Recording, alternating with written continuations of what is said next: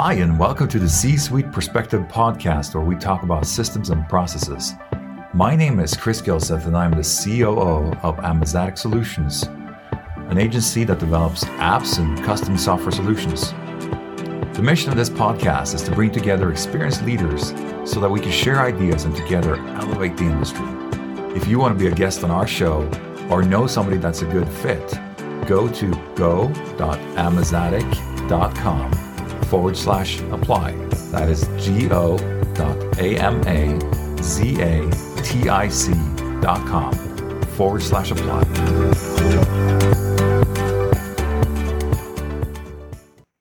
All right. Welcome, everybody, to uh, C Suite Perspective. This is our third episode, and with me today, I have Manvir Sandhu from Zennify. And we're excited to have you on here and to uh, both learn about Zennify, but also, of course, learn about you and, and from you. And um, hopefully, we can have a, a good and engaging conversation, and that it's something where all of us, including listeners, can uh, walk away with some some takeaways there today. So, thank you first of all for taking the time to join. You're welcome, Chris. Thanks for having me. So, tell me a little bit. So, I, I um, looked into kind of some of the things you've done. And you've been with, I think you started out, or at least uh, years back, you were with HP. Mm-hmm. And then you were with, um, excuse me, with uh, Scale Station. And then you co founded Zennify. Correct. Can you tell me a little bit about that journey? Yeah, absolutely. Um, so I, have been in at sort of enterprise IT for you know over 20 years and especially the, the crm domain. And so a large part of my career at hewlett packard uh, was spent kind of in that space. You know obviously hewlett packard has a ton of customers and a ton of data. And so we went from a journey of um, uh, sort of an oracle siebel to a salesforce and i was kind of part of that transformation.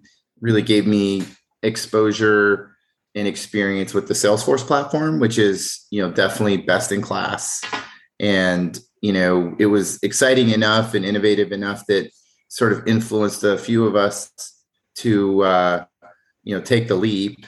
And, you know, Hewlett Packard, struggling company, they're doing better now, but for many years they were sort of struggling. And, you know, I'm, I'm more of an innovation person. And when you're at a really large company like that, that, that is kind of slowing down, um, you you run into walls, and at some point.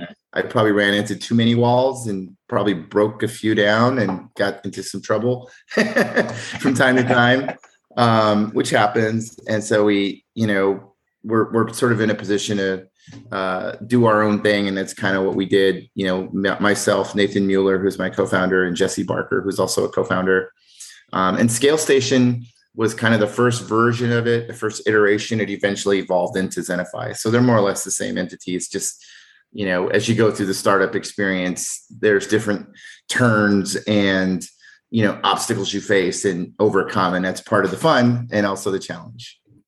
Yeah, it yeah, absolutely it is. So tell me, tell me about one of those obstacles and and what you did to overcome it.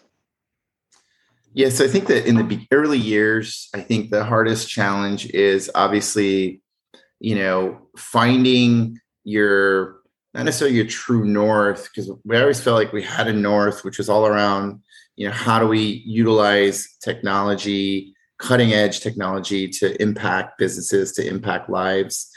And so we had that, but making that happen with a strategy that made sense for you guys or for us at the time being a small company is where you can you know, again, it's the fun part, but also the funding challenge of it, right? So when you're bootstrapped, which we were, you know, leveraging our savings, 401k, kids' money, you name it, we we mm-hmm. we used it, um, and you know that that part is challenging because you're in this constant money battle, right? Like having enough cash flow. Like we missed our own payroll for years, you know, which which again is part of the journey but then once you have employees, you know, people that depend on you for income and benefits, you know, then it becomes a lot more challenging, right? To go through those those feast and famine periods. But we found enough, you know, uh, breaks along the way where you just have these kind of transformative moments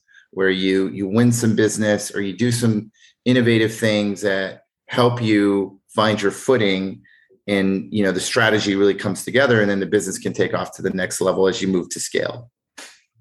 Yeah and i, I definitely recognize some of those situations. Um, i think i'm not alone in having been there where payroll is next day and there's zero dollars in the account and you're like how am i going to do this? And yeah. we we made it work. The, the in our case the the one of our clients finally paid their invoice just in time for us to not transfer by bank, but had to mm-hmm. actually drive down and hand deliver checks so that our employees would get it on time because we were we were stickler on not wanting to stand up our employees and making sure that they got paid on time every time. So yeah, definitely recognize. It's a big deal. Similar situations. yeah, it's a big deal. But we never missed an employee's payroll uh, or pay, which you know, which is great. You know, that's that's why you're in this thing is to create yeah. jobs and opportunities. So um, I do wish that it was a little easier on startups. You know, oftentimes, you know, you could win a, a larger account. Um, like we won, for example, state of California business early on but it's interesting. They don't really treat a small company like us any different than they would treat a large company like Accenture or Deloitte. They put you through the same rigor um, mm-hmm. and the same sort of challenges. So you would think that, like, as a small company, there'd be a little more empathy, right, to those situations, but there really isn't. right. You know, and and that often comes down into long terms for paying invoices and usually paying them a month or two after that other term has expired and things like that. Yep, absolutely.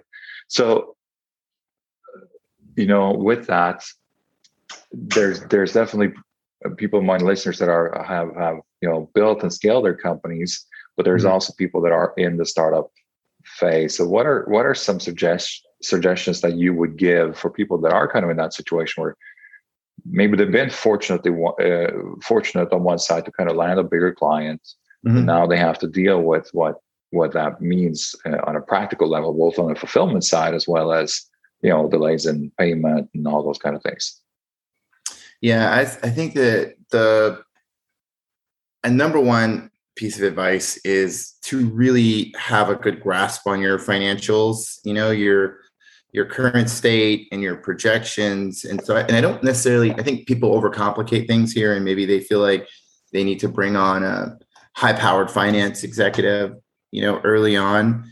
Um, I think usually things are basic enough in those beginning phases that you don't really need that, right? You can, you know, Excel will get you there, right? But, but you do have to take the time you know set up your your quickbooks you know or whatever it is you know some of those like key things like your payroll system uh, again you don't have to go out and buy the most craziest systems up front but like the light version. So at least the data is there right? And you can access it and extract it into an excel document. And you know do the basic sort of like here's how we're doing here's how we model things you know here's how we're projecting to do. Are we on target? You know where are we seeing gaps and deficiencies? I think that's really really important early on because it kind of gives you that line of sight to you know where you're going but also where you're seeing um, you know things aren't working out the way you planned and then you could take action right, right. around that right that's super important and to do that for long enough where you can survive win some business win some business so that by the time you get to that investor conversation right? You've got a decent amount of you know business under your belt because I think that's what investors like to see is that you've gone through not only you've gone through the tough period and you've persevered, right? So a lot of those those kinks are ironed out by the time the investor gets to it. So they really focus on the more strategic thing, but also that you've got a good read on your business, right? That's going to make the investor feel more comfortable that you know what you're doing, right? And that like you're in tune with the financials and the budget. You know, you watch enough Shark Tank and you see the wrong way to do it, where people come in, they don't know their their numbers. It's, it blows me away. You know, like wow, you're on national TV and you don't know these like really basic things, but it happens. And Especially you, know, you should have watched a few episodes to learn what to prepare for. yeah, it's like like did you not watch the show? I don't understand. But, um, you know, yeah, I, I recognize like and, and, and you're so right though i mean the, the financial aspects understanding the, those numbers as well as understanding metrics for for sales and marketing and so forth but some of the things that this re- conversation reminds me about is um, I, I, remember for example using you know uh, a, a, system um, similar to quickbooks mm-hmm. um, and also even uh, with them but like not to throw any particular system under the bus or anything it's just things that I would I was not aware of when starting out. For example, I was thinking, okay, the customer has paid, the transaction is logged. Now it should be in my bank account the next day so I can pay these other things that I need to pay off. And not mm-hmm. realizing that my account was new with the system. The banking relationship was new there. And so therefore mm-hmm. there's extra hoops to jump through that take from a, a, week or at least four days, but usually up to a week, maybe even 10 days before business days, that is. So two weeks in practicality before they all go through. And now I finally receive my money. And and knowing things like that is like nobody mm-hmm. teaches you that until you learn the hard way, you know? Mm-hmm. I totally agree. Or even people still mailing checks we it still happens to us today. It kind of blows us away. Like, wow, you want you want to mail us the check. You know, we try to get that electronic process set up up front. You know, but early yeah. on, you don't think about that. You're just happy to get the money. But like, it really pays to set the EDI up because then you you get the money sooner. I have had people like email or mail me a check even if I did set it up for them to pay electronically, and and it took a week extra, and I'm like, um, I still haven't received it, and they're like, well, yeah. Maybe we should just go pay online. And I said, that would be great. Thank you. it's, it's a terrible feeling. It just, it feels so archaic checking your mail, you know, to see if a check came, right? It's like, wow, am I really waiting on a check to come in the mail? And that's the way it literally is. And when you get it, oh man, is it like relief? you know, like, oh, thank God, you know, we got the money. So right, and it's all part. Well, the other thing, the other thing right now with the with the current environment is that you may have a business address one place, but you may be mostly working from home or something, and so. Yeah. You know, where are they sending the check and and how easily can you get to that place to actually retrieve it too and and that it doesn't get lost and and, and the shuffle essentially. So yeah. It's all part so of the fun. All part of the fun, yes. So, but that was kind of now we talked a little bit about some of the kind of quirks and things to, to overcome when you're like just starting out. And and those are obviously important to be aware of and consider and, and you know factor in into the equation of everything that goes on in, in building a startup. Mm-hmm. Um, but you guys are are beyond that point now. You, um, I think you said you had about 200 employees and uh, they're mm-hmm. spread all over. Uh, so, kind of taking it from this the level we just talked about to that next level. What did you guys mm-hmm. do? What happened? Like, and and before maybe going there, why don't you also introduce a little bit sure. what Zennify does? Because you're you're in IT consulting. I think you're focusing mostly on on because you mentioned Salesforce, so, so a lot of kind of Salesforce consulting and development, correct? Yep. Absolutely. Cloud. I mean, I'd say that the, at the highest level, it's cloud and digital transformation, really helping organizations, you know, kind of move their businesses to the next level where they've realized they've made the realization that the current state infrastructure that they have is not going to get them to the next level. And especially during this pandemic, with everything moving more to virtual, it really exposed this challenge. And so a lot of mm-hmm. our clients are, for example, they're banks um, so we do a lot in the fintech space. Uh, it's a great industry. It's a great space, but like many industries, you've got you know organizations that have you know on-premises infrastructure, you know legacy applications that have kind of just gotten them by for years, and maybe it's even gotten right. more intertwined, tangled, right? Where you band aid, you band aid, you band aid, and it gets you by, it gets you by, and it's like at some point you got to rip the band aid off and you know approach this really massive what's perceived to be this mass, massive stressful thing and part of the brand name of Zennify. You know, you, you look up, you talk about the Zen is mm-hmm. bringing some of that that calm to the chaos, so to speak, so that like we genuinely believe it doesn't have to be that stressful. We genuinely believe that it's very achievable, you know, to make progress on that transformation, and it's all how you sort of, um, un, you know, unpack things and unwind things. You know, look at where you want to go as a, as a business, as an organization, and build the roadmap uh, to get there. And you don't have to do it all in one shot. You know, there's amazing methodologies, agile methodologies now, where you can sort of do things in these smaller, you know, uh, chunks to win trust, to to build confidence, right? And because right. we're not a large organization, you know, we can take that flexible journey with a client where you know we don't have all this overhead and we don't need a contract to be a million dollars, you know, in order to get started, right? You know, it's all about, you know, early momentum and building that trust early, you know, being a trusted advisor, getting the client comfortable with the technology, right? Because it is can be perceived as complex. The reality is, is a technology, it's better than it's ever been. It's amazing, right? It's an amazing time to be in this industry.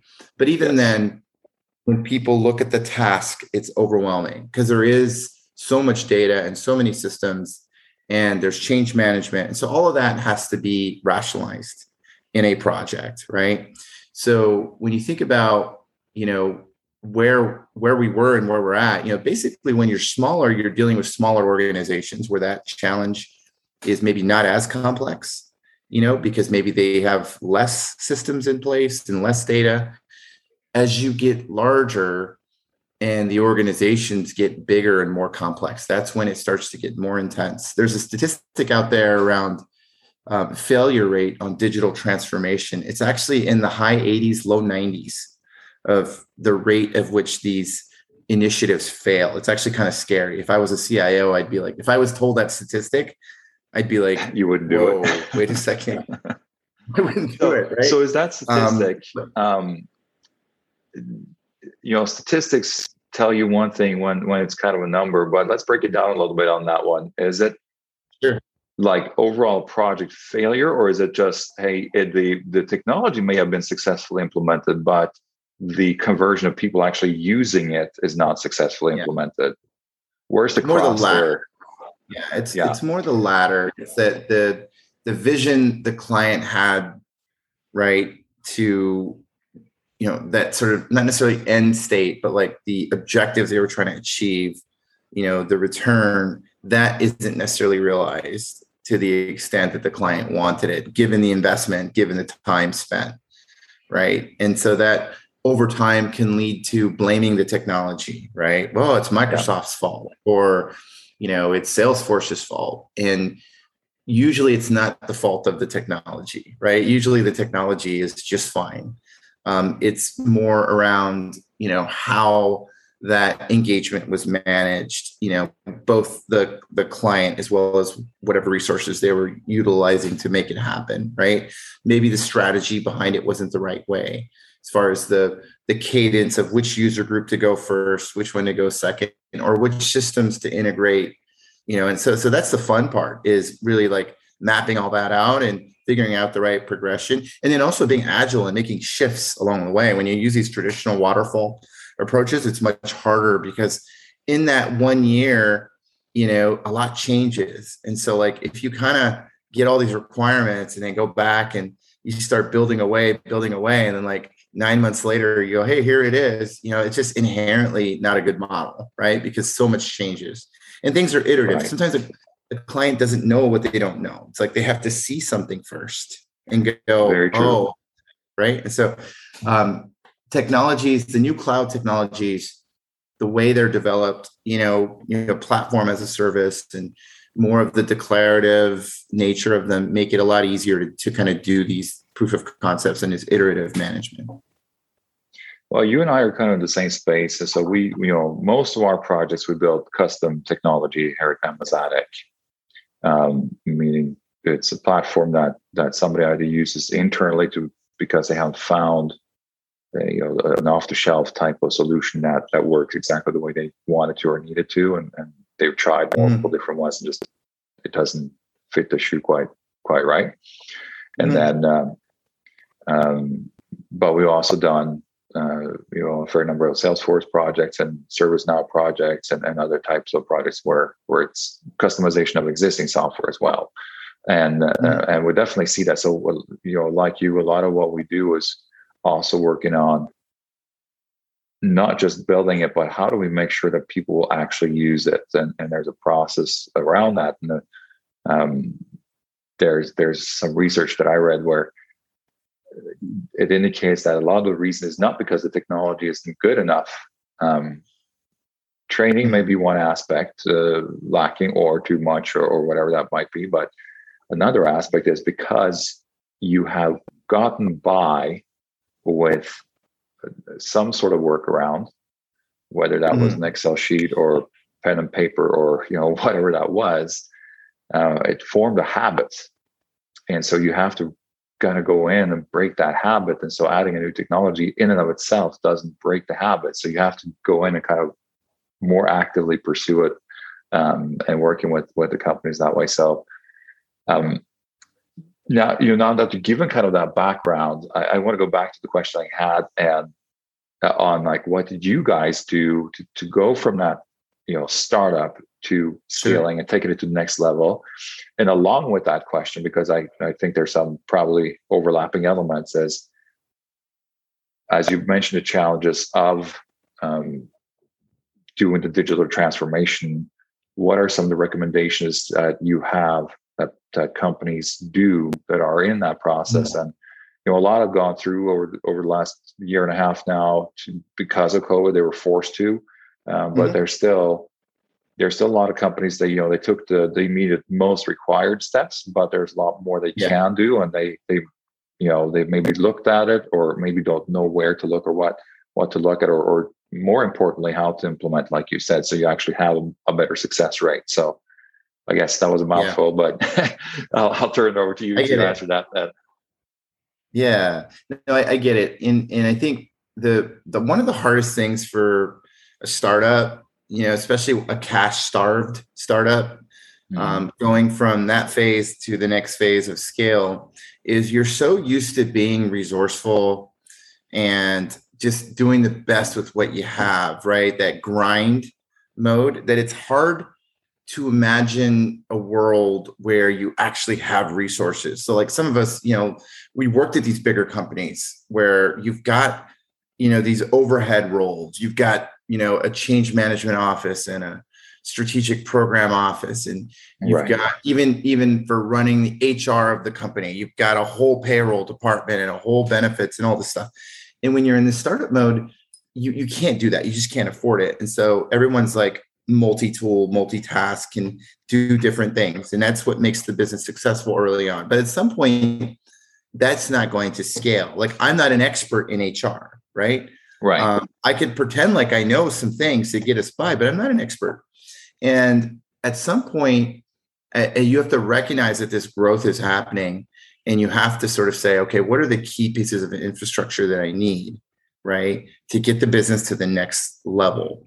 And those might include like a operational leader, for example, like our operations leader, Tammy Miller, has been instrumental to our business as far as someone that started as a as a solutions architect in the consulting on the consulting side kind of became a leader and eventually you know understood the business well enough that she could help us scale the infrastructure right? Forecasting planning financials um, whatever the domain is right? I'm not saying that you need to invest in every area like you've got all of a sudden hire four c level people. Um, not so much but you do have to recognize like for your business what are those like key bottleneck areas that like man if i don't invest in this you know then we're just going to be like constantly suffocated by this bottleneck. And so mm-hmm. how do you what do you do to invest? Like we just invested in a for example a, um, a professional services uh, management tool right now. We've been using salesforce as that psa tool. It really wasn't scaling and so now we've we've you know sort of bought a solution and configured it. Again those are big decisions because you're like man you know at some point you think you could do it all yourself. Like we can do everything in salesforce can't we? We can manage our whole business out of there. And you could, but at some point it doesn't scale, right? Right, There's others, there's other solutions that might be better for certain things. They may be very uh, interoperable with the Salesforce platform, might even be built on top of the Salesforce platform, right? But it does mean more cost. So obviously you have to have money to some extent to make these infrastructure um, changes. And that's where an investor or a loan kicks in, right? It's like, okay, I have line of sight now to this money, right? You may not even have the money in the bank, but you have 99% certainty, certainty that it's coming. The minute you know that is when you hit the go button on those infrastructure pieces. It's really important phase. So what what are what is one of the um, toughest financial decisions you had to make? Kind of like that was a big gulp, you know? Yeah. That you are you were really hesitant about or, or just kind of gave you the chills almost, but you made it and you are, are so glad you made it. Uh, it's a great question. So we in this because we're so fintech focused, we come across needs that go deeper into the domain of let's say a bank you know it gets more complex now there's mm-hmm. commercial lending for example and the salesforce platform as i mentioned earlier it, it does a great job of helping you get to a certain point as far as like the data model infrastructure the crm 360 degree view of the customer all those things. But as you get deeper into those domains it starts to you know you need to bolt on at that point right? Right and right. you need to make investments potentially in a solution that you don't know.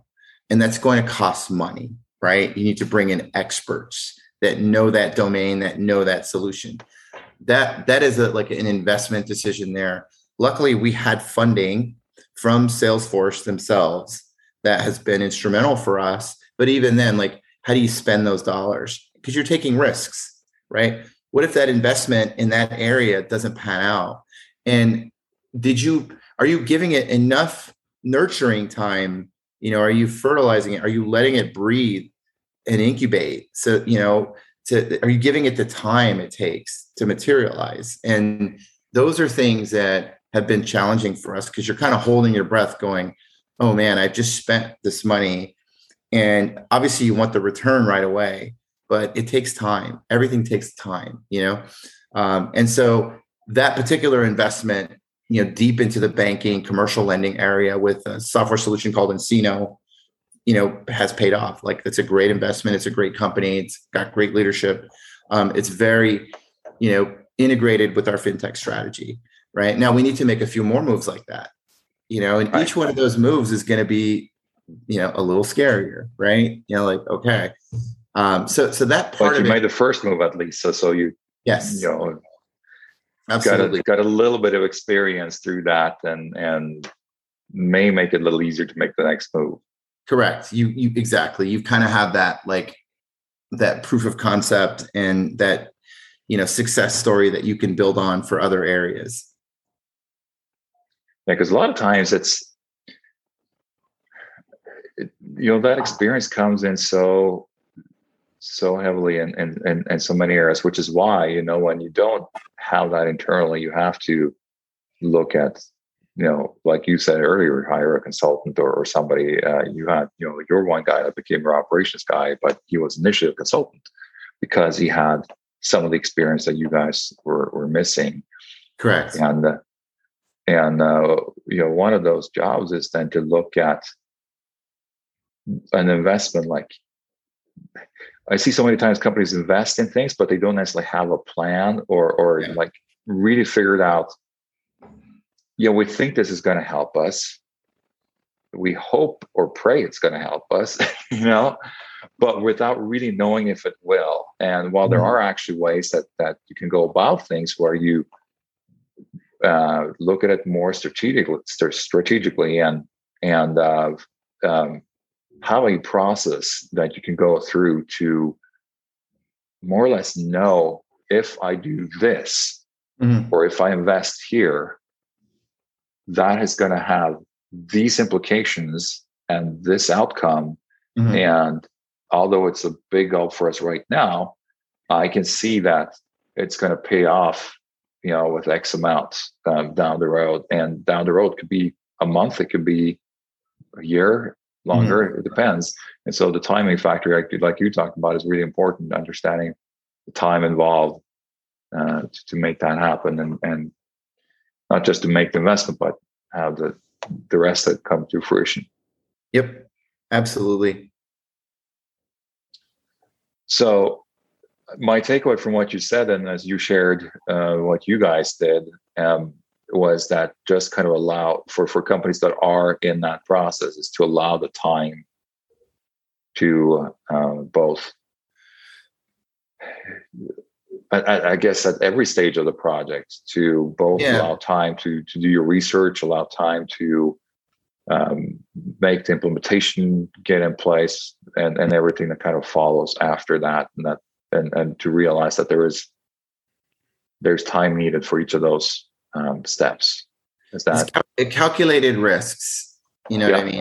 I think is is a really important way to look at it. It's you know we we take this risk. We know there's risk there, but we have these kind of factors in play that make it a stronger likelihood that it'll succeed. And that goes back to strategy. For example, what is the go to market strategy? What is the core product or service that you're doing? Does this fit within that? Are you doing something totally outside that? Well, if you are, then that's more risk, right? And it could pay off, but you know, whereas when you do it in a in a more of a calculated fashion, you know, it's it's sort of I wouldn't 100% seamless, but there is leverage with something else that you're doing, so that this thing isn't just sitting out here um, without any support, right? You need to give it room to breathe, but at the same time, it's got to have support, you know, and infrastructure right? And so those are the, the types of things you have to think about. I know it's kind of conceptual the way I'm describing it, but you know that's the way we've we've looked at it. Well, and I've seen even even whether it's investment into you know third party services or, or, tools or whatever. Um, I've also seen companies that have grown and have gotten a lot of investment capital. And I talked to some of their software engineers, and they're like, yeah, we were building all these things and and nobody really knew why we were building them. And now they're just sitting collecting dust and we don't have any relevance to what we do as a company. Yeah. And so that's another angle that, you know, why are you doing that? Is it to to spend the money you got, or is it, you know, was there originally a strategic plan behind it?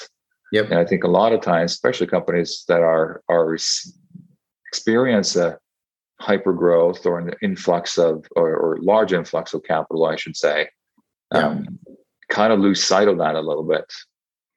It's a discipline. You know, you have to almost say, well, why would we why would we do that? What is the going back to the financial discussion? What's the financial benefit potentially? You know, is there incremental revenue?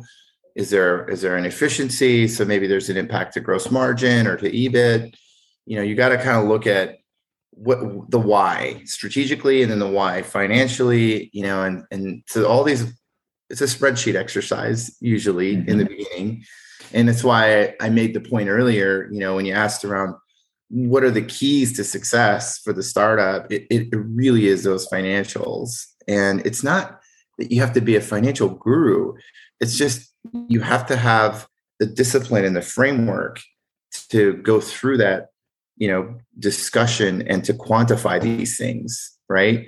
And sure you can make swags. I get it. It doesn't mean you have to go hire gartner right to go get market data because you can't usually afford gartner. So um, you know you gotta you gotta take some swags you know what i mean? So there's definitely some extrapolations and you want to be very realistic you know and conservative about those estimates right? You don't want to you know over you know estimate something that you know because you're trying to eh, sell somebody or you know especially if you're the the founder or ceo like you want to be as realistic as possible right because you want to be able to put a bullet in it early on mm-hmm. it's not going you know t- get rid of it move on right and i know that's a hard thing to do when you've invested in something or you care about something right but a company's ability to pivot fast is really really important you know, early on when again, cash is a challenge. So you talked about there was a keyword you mentioned there, and that was framework. And uh, you know, in, in this podcast, it's called C level perspective, um, but kind of with a subtitle of systems and processes. And and part of the reason for that is because you know we hear so much talk about that. There's there's books, there's articles, there's videos, you name it, uh, that you have to put things into a system, you have to put things into process if you're going to have a chance to scale. Yeah. And so my question to you in, in, in light of that is what what are some things somebody that's starting out can do to figure out what that framework should look like for them? And then for the ones that are you know further along the journey and have an established company you know they they may have some systems and processes in place but they may not you know, you know like you say you don't know what you don't know. So there may be additional things for example in the digitalization of things and so forth. And so think about it from those two kind of angles. And what are some of the some su- suggestions you would have as, as a ceo to you know other either budding ceos or or existing c-level executives?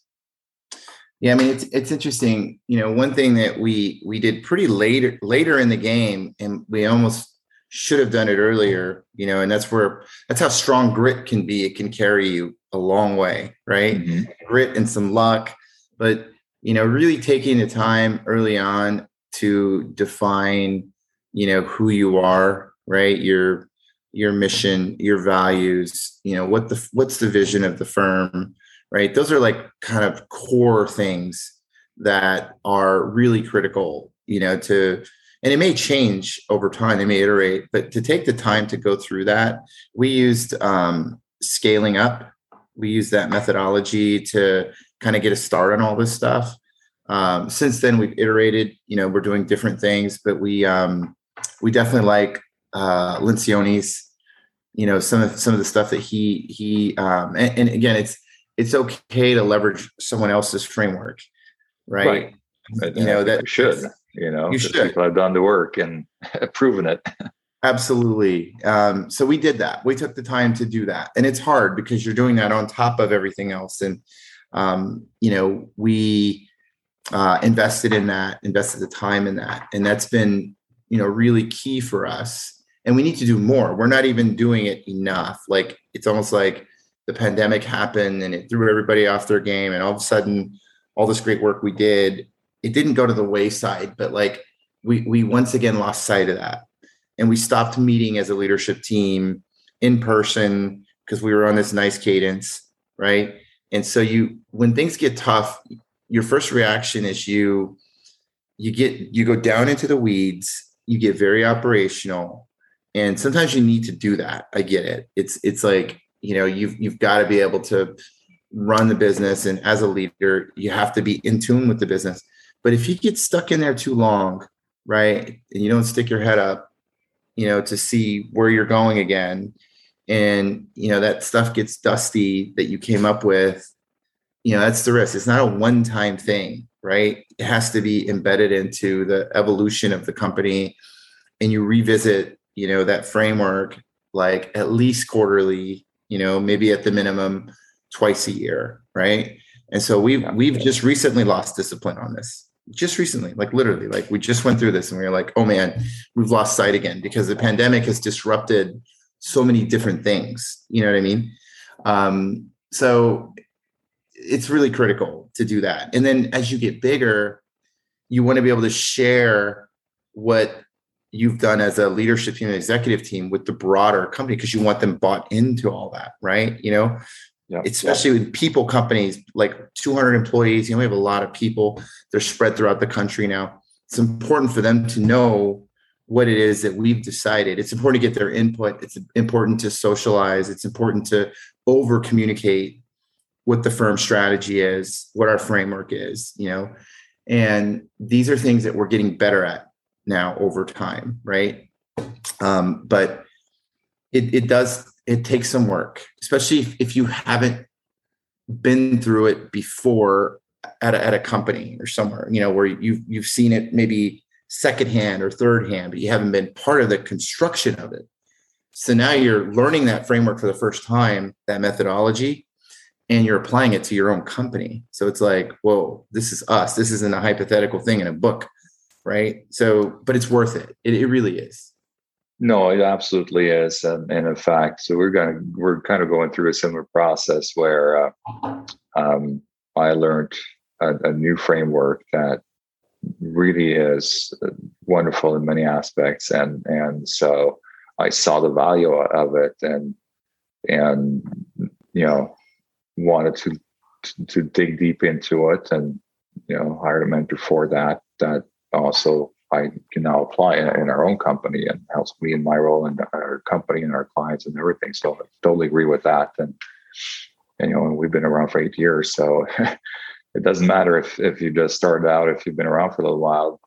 Taking looking at that uh, is important, and, and it reminds me also like I years back I I um, got into a, a, role with the company, and it's a it's a global company, but the um, um, the, com- the office that I was in was a fairly small office. I think we had 21 employees in that particular office. You know, I came in and I saw all the things that were kind of inefficiencies and, and just like awkward ways of doing things. And I thought, why aren't we doing it differently? And and I I told myself, okay, I'm the new guy, so I'm going to kind of just observe and, and learn, and maybe I'll understand a little bit more. Um, what I should have done was to write out write down all my my thoughts and impressions and ideas because I was at that point, you know, head above water essentially. mm-hmm. um, and, and then a few months later, maybe six, nine months later or so, I thought, hold on, what, what were those thoughts again? Because now I was, you know, drenched in, in or, or that's the word I'm searching for here. I, I, was, you know, into into the operational side, into the, the works and mechanics of how they were doing things. And it wasn't that it was like bad. I mean, it worked. we we did actually really well. So it's not that it was misfunctioning or malfunctioning in any way, but mm-hmm. but I knew that there were things that we could have done a little bit differently that would have made it even better. And uh, because I now was kind of stuck in in that situation, that role, and not having written down what I initially thought, it was harder to find back to that place. To okay, let's let's see what we can do to change and become even better at what we're doing. Um, so having a framework, and I, at that time I didn't have any framework to that I that I used or anything, and so um, I wholeheartedly believe in, in adapting and there's there's several out there and mm-hmm. uh, um, you know i have the ones that i prefer because they've been tested time and again in any size of company and kind of industry um, but even just using some framework and, and leveraging that to uh, figure out what where you're at and what you can do to kind of get to the next stage because it's not always about hey we're doing bad we need to do better. It can be we're doing pretty good. How can we do even better? How can we mm-hmm. like really knock it out of the park? Absolutely. Yeah. So um, tell me a little bit you you have people all over the country. Now was that a decision that was made early on or was that a result of covid um, it was a result of business expansion more so than anything else. We have clients all throughout the country. And, you know, obviously being in the kind of IT cloud industry, it's it's pretty seamless for us to adopt work from home, you know, virtual collaboration. So, you know, that really wasn't an issue for us going into the pandemic. I think the bigger issue is that we did have these two offices and they're great offices, great people, great cities.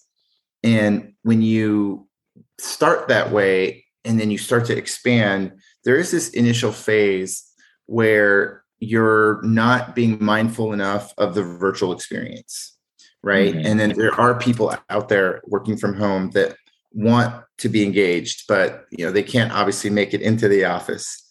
Um, so we were already struggling with that a little bit before the pandemic, and then the pandemic, you know, really put everybody on the same playing field, right? Everybody was now working from home. Um, so we naturally just got really good at it and got better. And then it created this momentum where we really kind of removed this sort of preference almost because it was this like preference like oh it'd be great if they were in sacramento oh it'd be great if they were in boise again great cities but like you're limiting yourself from a talent perspective to like these areas you know and it really doesn't make sense in our business to do that. Um i mean we could have people all over the world if we wanted to right? So in some ways it was liberating to expand and you know embrace people from different time zones all over the country and it's a wonderful thing because now you get that diversity and that input that's coming in. We have people in the south people in the northeast people in the midwest and that's a beautiful thing. Eventually we're going to have people globally as well. We're excited about that um, that phase. It's a you know next chapter of of the company. Um, you know but it's like uh, this digital engagement or just engagement in general is really, really important, right? Because you work with folks so closely and you're going through similar things with this pandemic, right? Like we're all mm-hmm. experiencing different levels of stress and anxiety and frustration, impatience. So you have to be tuned into that and you have to care first and foremost, actually. You know, you have to care as CEO, as a leadership team about what are these people going through? You know, what are the things that are causing stress what's the adversity levels um, and how do we have a structure in place and channels in place to identify those things you know to extract that information in a way where people feel comfortable sharing it right and then how do we get enough of that data information across the company to say look we've got these challenges that we're hearing consistently right and then let's go address those things you have to invest in the fixing of those things, right? You can't just yeah. kind of go, oh, we're gonna, yeah. You know, pandemic is gonna end and everything's gonna be great. You know, those those are probably things that are would have been there whether the pandemic was going or not. You know, um, so it's just it's really important to maintain that those communication uh, avenues and channels and have a culture that you know is appreciative and conducive to that transparency right? That it's not perceived as, oh, that's people whining and complaining about their jobs or their situation. Like, no, I want to know. We want to know what's going on, right? And we want to understand it and we want to make it better. I mean, you're you're in this industry, you know, clients can be tough. We know that, right? We know these digital transformations can be challenging. We already know that they can be stressful. The key is can be, they don't have to be, right? People take jobs in the consulting world with these cutting edge technologies because they are very smart, innovative, talented people. They want to grow, they want to learn, they don't want to stagnate. And there's a reason they get into consulting, right? Mm-hmm. The flip side of that is, oh, it's a stressful gig. You know, it's a grind, 60 hours a week, there's no breaks, working on the weekends for deployments. Again, those are paradigms.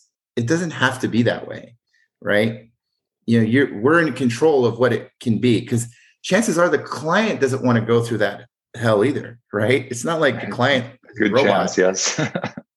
you know what I mean? So so there is a way to approach these things where mutually we can approach these challenges in a way where this can be sure it's going to be challenging of course it's going to be complex you're going to learn a ton but you can actually enjoy the ride you can enjoy the gig right and i think that's really i think important. that's really good advice enjoy the ride. enjoy the ride, you know. Uh, otherwise, you put in all that time, and I get it; it pays well, but people just aren't going to sustain. You know what I mean? Like it's hard to sustain at that that pace. Um, so I think that's important. I think that's what this pandemic it has exposed and forced us to slow down almost in a way to go well you know is this really a sustainable thing what we're doing right? Is this you know is this something that we can keep up at this pace? Is there inefficiencies here? Is there optimizations we can do? Mm-hmm. um, and so in many ways um, overall it's a terrible thing you know the pandemic but there, it has sort of exposed some things that you know people are looking at now and going oh man like we do need to do this better moving forward. I mean, this great resignation thing that I read about, right? That's happening. Right. Um, I know it's tough on businesses. I get, I, I get it, you know, but also you got to look at it as an opportunity to go well what can i do better then right what can we do to make it less stressful it doesn't have to be that stressful so you know i completely re- yeah i completely agree with you because i think that's where really the opportunities come in when people like you said earlier they they kind of lift their heads out of, out of the out of the grind and, and look at okay what what are some things strategically that we can do to really really improve internally as well as maybe our position positioning in the market and so forth. And so um, I do think, like you said, I mean, we've seen companies that either it's kind of been interesting to watch that during the pandemic, companies have either completely exploded with new business or gone under. There, there really hasn't been that many that have gone just the middle of the road, like even killed throughout it. And I think yeah it's attributed to what you just said. You know, have have people taking that as an opportunity to look at what they can do better. I, I think there's there's a lot of things that you have shared um, today that are not just you know pearls of wisdom, but also uh, good practical things. Um, but I do like to um, ask kind of a question where, because I like listeners to be able to take a tangible giveaway uh, or, or take away from you know listening and and and so the question I have for you is either when it comes to remote workers, mm-hmm. what is a practical tip you can give on either how to manage them or mm-hmm. how to engage them? Either mm-hmm. which one.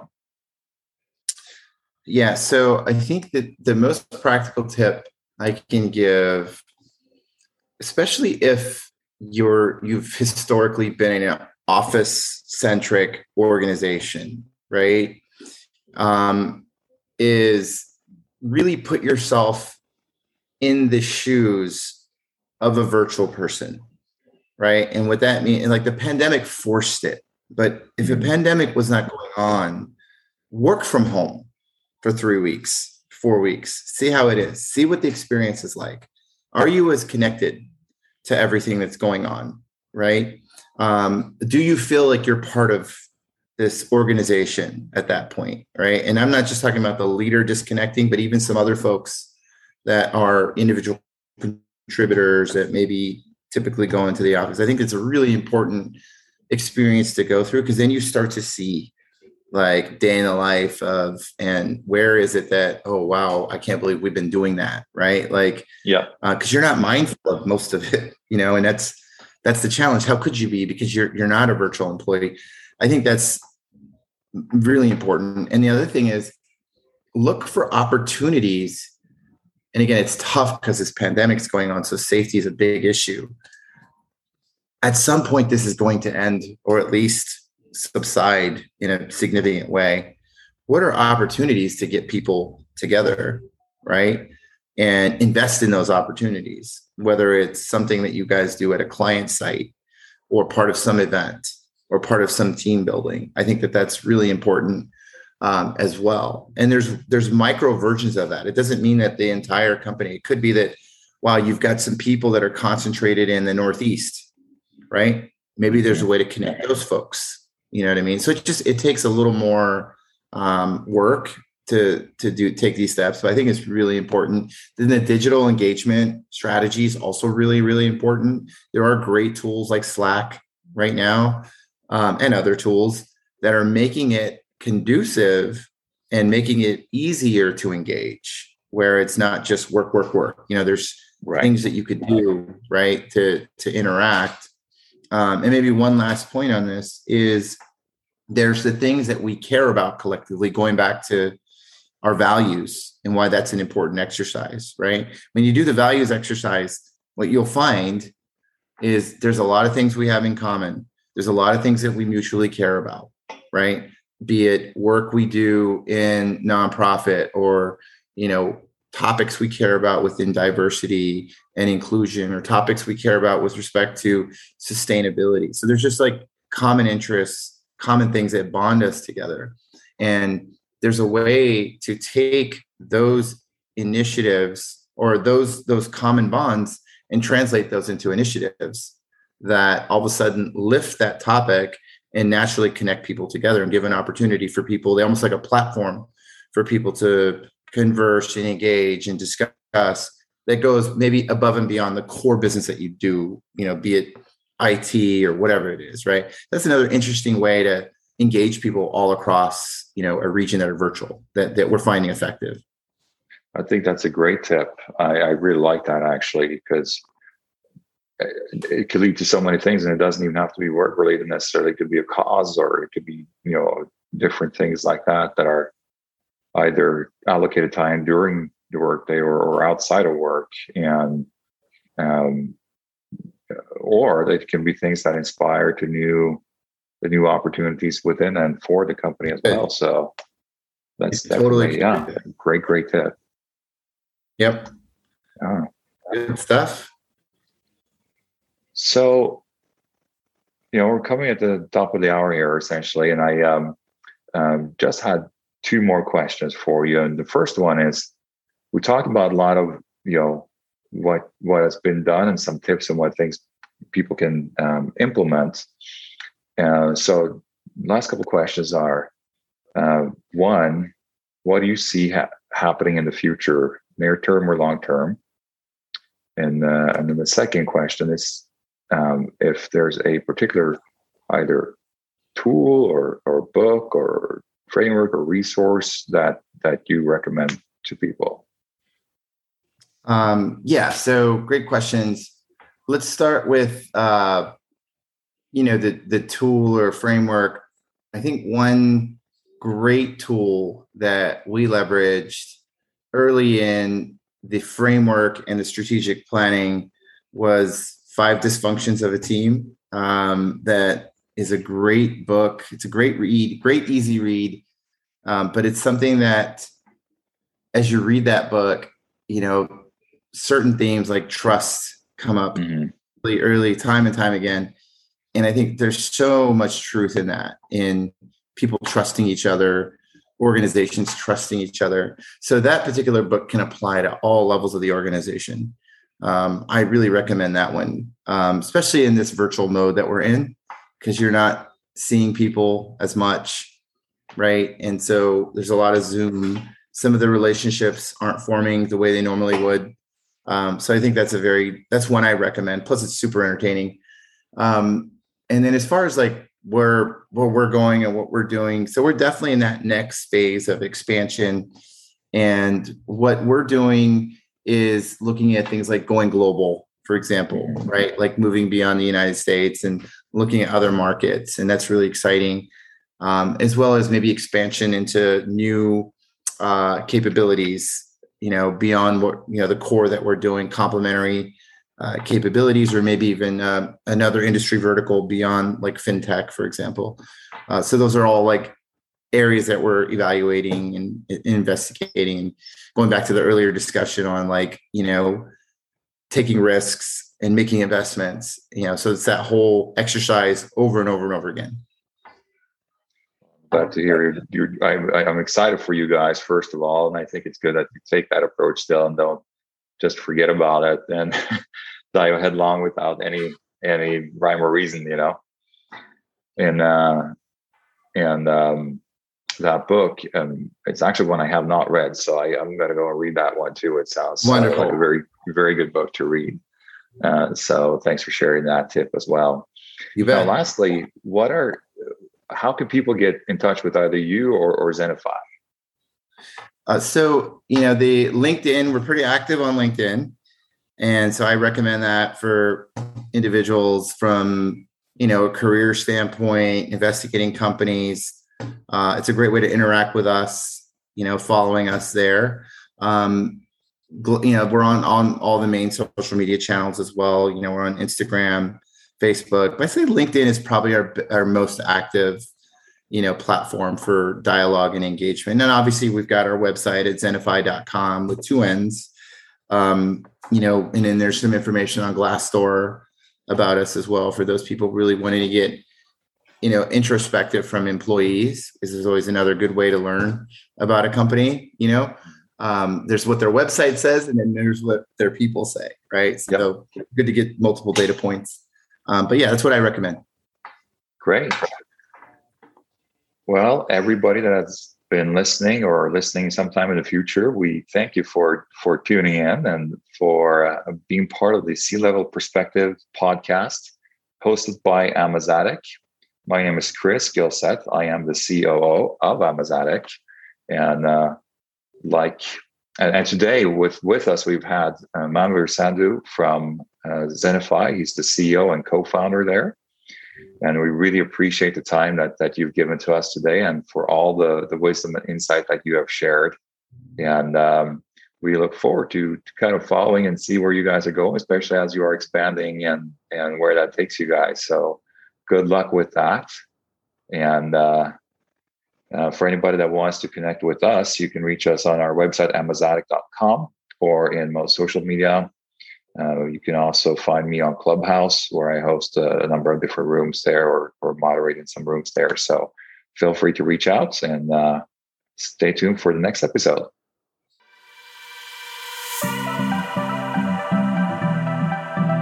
Thank you for listening to today's episode of C Suite Perspective. If you would like to be a guest on our show, go to go.amazatic.com forward slash apply. That is G-O dot A-M-A-Z-A-T-I-C dot com forward slash apply. And don't forget to hit subscribe to C Suite Perspective Systems and Processes and leave us a review. Feel free to also share it with your friends and colleagues through your favorite social media channels. And feel free to reach out and connect via social media or go to our website, amazatic.com. That is A M A Z A T I C.com. My name is Chris, and I thank you for listening to C Suite Perspective Systems and Processes.